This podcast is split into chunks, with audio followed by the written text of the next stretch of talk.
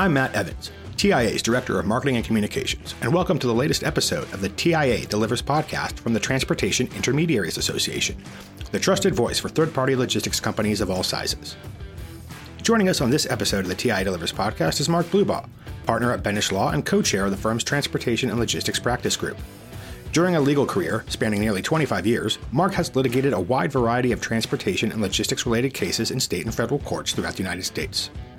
During our conversation, Mark will highlight his upcoming panel session at the 2021 TIA 3PL Extended Experience, as well as exploring what legal issues 3PL should be keeping on their radar. Before we get started, a special thank you to our episode sponsor, DAT Freight and Analytics. Take the uncertainty out of freight with DAT Freight and Analytics. And with that, let's get into it. All right, so we are joined today with Mark Blubaugh of Benesch Law. And uh, Mark, thanks so much for joining us today. Thanks very much for having me. I'm delighted to be here. Absolutely. Um, so, talking, speaking of Benesch Law, um, you guys have been a TIA associate member now for uh, more than 15 years. Um, can you talk a little bit about what drew the firm to join TIA in the first place, and then its continued commitment to supporting the association in the year since? Yeah, absolutely. Let me let me tackle both of those. Originally, the fact that we were already representing so many freight brokers and other transportation intermediaries uh, naturally attracted us to TIA. It seemed like the, the perfect place, so to speak, to ensure that we were really in tune with our clients' businesses. Uh, we pride ourselves on understanding our clients' business in particular and their industry more broadly. So, you know, having that kind of knowledge and understanding makes us far better lawyers than we would otherwise be. Uh, we don't want to be mere technicians, but we rather business partners. So, from our perspective, what better place than TIA to accomplish that goal with respect to our freight broker clients. So that's that's kind of how we first got involved, and then once we began to become involved, it quickly became apparent to us that TIA was a really special trade organization. Absolutely. Yeah, you have this 40 year pedigree, an incredibly strong membership base. You've got practically 2,000 active members, very diverse. You know, you got small smart startups to very mature, successful businesses. So, so not only did TIA help us better understand the industry overall from a business perspective, an operations perspective, but opened up the door to many new friendships, uh, and a number of which in turn became client relationships or referral sources over the years. So, and like like most endeavors in life, the more you put into it, the more you get out of it. So uh, we enjoy publishing articles for TIA, speaking on webinars for TIA, serving on TIA committees, speaking at TIA's great events, uh, and you know, finally, it's it's fun to be around a very entrepreneurial minded set of people like the TIA members. So that's uh, hopefully that addresses the the question. Absolutely, and um, you know, in my two years here, or nearly two years here, you know, you guys have been such a great partner in terms of the webinars, uh, the lunch and learns, um, you know, speaking at meetings and events, albeit recently virtually, um, but really looking forward to this return to uh, in-person meeting and events this fall. Agreed. Agreed. Um, so speaking of supporting TIA, um, you are currently scheduled to be featured uh, a featured panelist uh, next month at the 2021 TIA 3PL Extended Experience in San Antonio uh, for a session titled "Playing Catch Up: The Intersection of Technology and the Law." Can you give our listeners a sneak peek at some of the topics you'll be covering in this session? Yeah, yeah, sure, sure. Um, when I was uh, thinking about our panel description and drafting it, I decided to draw on a quote from Mark Twain, where he kind of quipped that a lie can travel halfway around the world while the truth is putting its boots on. And, and in a somewhat similar vein, technology has driven changes in transportation and logistics at such a rapid pace that the law is often uh, belatedly adapting. The law is playing catch up, so to speak. So, our panel is really aiming to address and offer some practical solutions to a whole range, host of such issues. So, everything from touchless deliveries, electronic bills of lading, some app liability issues, track and trace contracts with extensive technology components, big data. Um, you know, issues that impacts that it might have on casualty litigation, for instance, uh, and the like. Uh, we've got really a, a, super lineup. Jeff Simmons, who is the, the chief legal officer from GlobalTranz, he can bring really pointed insights from a real world industry perspective. Uh, my colleague Helen Schweitz is going to be joining us, and Helen focuses her practice on on technology transactions and licensing and online contracting, data privacy, and she works hand in glove with a lot of our freight broker clients on a, on a wide variety of their needs. And then we've got Heather Devine, who's a Canadian lawyer and a recent president of the Canadian Transportation Lawyers Association. She'll be able to bring some uh, international flair to our panel, so to speak. So we're really excited about uh, about the panel. That's awesome.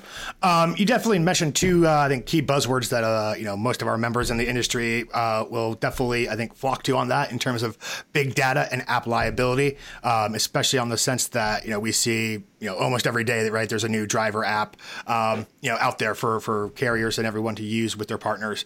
Um, so you know what are some of the more important things that 3PLs um, need to keep in mind as they look to expand their capabilities and offerings um, through these uh, utilizing new technologies that are coming to the marketplace almost every day. Sure, sure. Let, let me give you an example with respect to, to mobile app uh, liability. For instance, as you pointed out, there are so they are so popular nowadays uh, for brokers and others, and these these apps, if you don't manage the risk appropriately, can, in theory, create a number of risks that need to be mitigated to some extent. So let me mention a few of those risks. I could come up with more, but I'll give you a, a sampling. so one, driver coercion.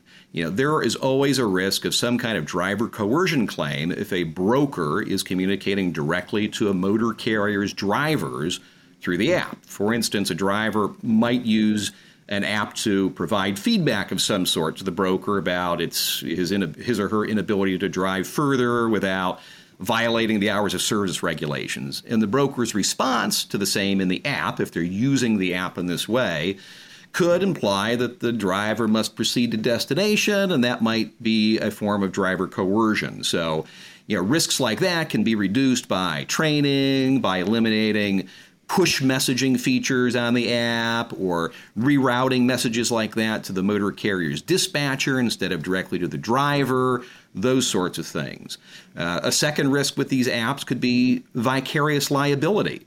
Uh, as everyone now knows all too well, the risk of vicarious liability arises whenever a broker is arguably exercising control over a motor carrier or a specific driver. So if a broker is using an app to push out messages to drivers, a jury could conclude that, depending on the circumstances, it reveals some sort of control over the driver. Again, that kind of risk could be reduced by training, eliminating or modifying certain features of the app.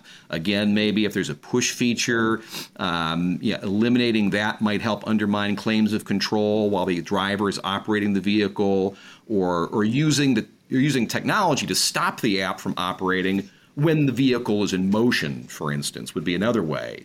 So, you know, another, a third risk that we might think about is brokers uh, being characterized as carriers. So, you know, brokers sometimes want to try to tender loads directly to drivers via the app instead of to the motor carrier, who will in turn dispatch to the driver. So the risk there is that a broker might be deemed to be holding itself out to the marketplace as a carrier itself. It would increase, that risk increases if the app really does permit a broker to assign a load to a specific driver, for instance, who doesn't necessarily even bid on it or, or permits the broker to tender uh, and assign a load to a specific driver. If the broker doesn't you know, provide appropriate disclaimers about the role it is performing when it's interacting with an individual owner operator.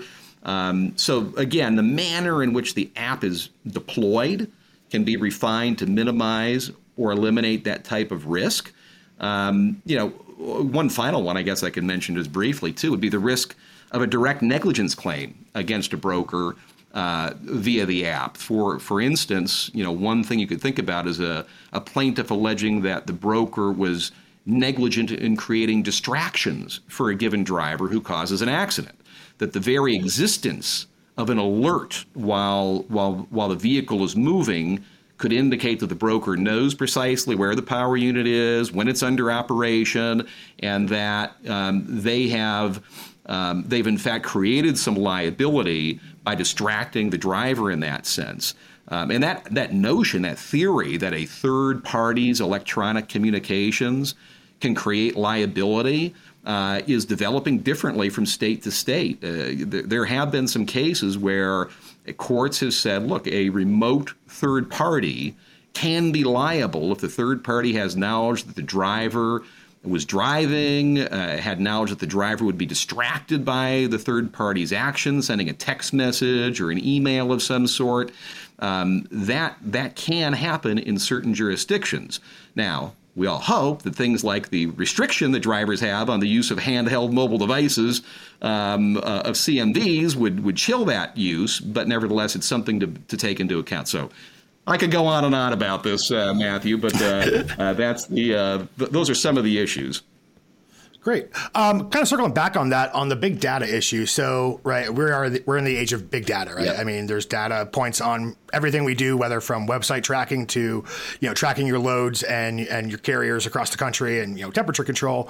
Um, you know, what what do 3PLs and brokers need to be aware of when you know utilizing all the data they have? What are some of the legal implications of of how to you know you know best practices in terms of what to do and what not to do with your user data? Yeah, we'll be covering a lot of that during our session. And you know, step number one is to recognize that you have data. There are so many players in the freight brokerage industry, in the transportation uh, market in general, that just fail to appreciate the enormous volumes of data that they do in fact control and have access to that are of value. Uh, it may be, you know, customer names, of course, contact information, uh, but rate information, uh, collective aggregate data that they have about uh, about their customer base or their carrier base. All of these things have a great deal of commercial value, and the misuse of some of that data can expose. Uh, freight brokers to liability under a wide variety of federal and, more importantly, in many instances, state uh, regulations and statutes. Some states have been incredibly aggressive in this area. Uh, and other jurisdictions as well. In fact, China just rolled out its newest uh, privacy data privacy rules this week, and they're only giving a very short fuse before they're going to begin enforcing them in some fashion. So those who are involved in international um, uh, transportation, especially anything uh, forwarding from overseas and the like, need to be attuned to those types of risks but they're significant. And, and I think step number one, though, is really appreciating and recognizing and identifying the host of data that players in the transportation market really have. Great. Um, so let's see. You've been you've been with Benesch and you've had a nearly 25 year career there, um, during which you know you've litigated a wide variety of transportation and logistics related cases in both state and federal courts throughout the country, um, as well as before a number of administrative bodies. Um, in addition to some of the legal issues that you've touched on here and what you will be discussing on your panel at the at the uh, upcoming conference, um, you know what are some of the more um, forward thinking things you guys see coming down the pike, you know, for 3PLs and freight brokers that they should be on the lookout for? let's say in the next you know three to five years. Yeah, well, I'd start with the notion that yeah, if the if the U.S. Supreme Court does not accept for review the Ninth Circuit's decision in the C.H. Robinson versus Miller case, mm-hmm. then I think the freight broker liability freight broker liability under theories of negligence and vicarious liability will continue to play out in very inconsistent ways around the country. Um, for those who aren't familiar with that case. Um, it's a case in which Costco had tendered a load of goods to a broker, who in turn tendered it to a motor carrier, of course. Driver loses control while he's driving in icy conditions in Nevada, crosses the median, smashes into an oncoming vehicle. The driver of that vehicle ultimately becomes a quadriplegic. And he sues, among others, the broker, claiming that the broker chose an incompetent motor carrier. So last year, federal district court in Washington state says well, the claim against the broker is preempted by federal law. Case over. Broker's out of it. Uh, several other courts around the country have reached similar conclusions in comparable cases. But, unfortunately, the plaintiff appealed, and on appeal, the Ninth Circuit Court of Appeals, which really governs a lot of states, and, and, and those listening should be aware of this. It's California, Washington, Oregon, Nevada, Arizona, Montana, uh, even Hawaii and Alaska. That Ninth Circuit Court of Appeals reversed and said that the safety exception in the applicable federal statute meant that the claim was not preempted. So it's going to go to a jury to decide. And right now, the broker is attempting to obtain review from the U.S. Supreme Court. We hope that this court will take the case and review it. But if it doesn't, there the next three to five years is going to be a great deal of uncertainty and inconsistent outcomes at the moment as various courts around the country wrestle with this and come to, to various uh, individual conclusions about the extent to which a broker will be protected by preemption. So that's that's one of the big ones that I would encourage people to be uh, to stay tuned for, so to speak. Great. Um, so yeah, we've covered a lot here today so far, um, and then I guess really our last question, wrapping up. Um, so you know we've heard about uh, kind of a sneak peek and uh, sneak peek and preview of your upcoming session at TIA's 3PL Extend Experience. Um, are there any other sessions that you're excited to attend or speakers you're looking forward to uh, hearing from while you uh, while you're there? Oh, of course, of course. The the conference features a, a really great lineup overall you know, maybe I'll be a little self-serving at the to begin with and say I'm looking forward to a panel being led by my partner Eric Zalud on overcoming the challenges of uh, recruiting and retaining top talent. He always puts together an excellent discussion. But I, I also see that my uh, my friend Brent Hutto at TruckStop.com yep. is going to be co-presenting with Jeff Tucker, the CEO at Tucker Worldwide, on using data to stand out from the competition. Kind of ties into what we were chatting about a moment ago, uh, and that will undoubtedly be an entertaining session. I, I presented with Brent in the past and a, a number of times, and, and, he's always a very dynamic speaker. Uh, and and of course, I'm looking forward to the, the keynote from Ann, who's going to be joined by Bruce Bowen, formerly of the Spurs. You know, Ann's always great at these events. Uh, yep. And I'm intrigued to hear what uh, Mr. Bowen has to share with us as well. But they all the panels look super, and, and they will undoubtedly deliver. Absolutely, yeah. And we are super excited to be back to in-person meetings and events after what I think our last in-person meeting was Technovations in 2019 um, in November. so it's it's been 23 months since uh, since then. Uh, so I know we're all, everyone here is definitely looking forward to get to getting back to that action. Same here. It'll be it'll be fantastic.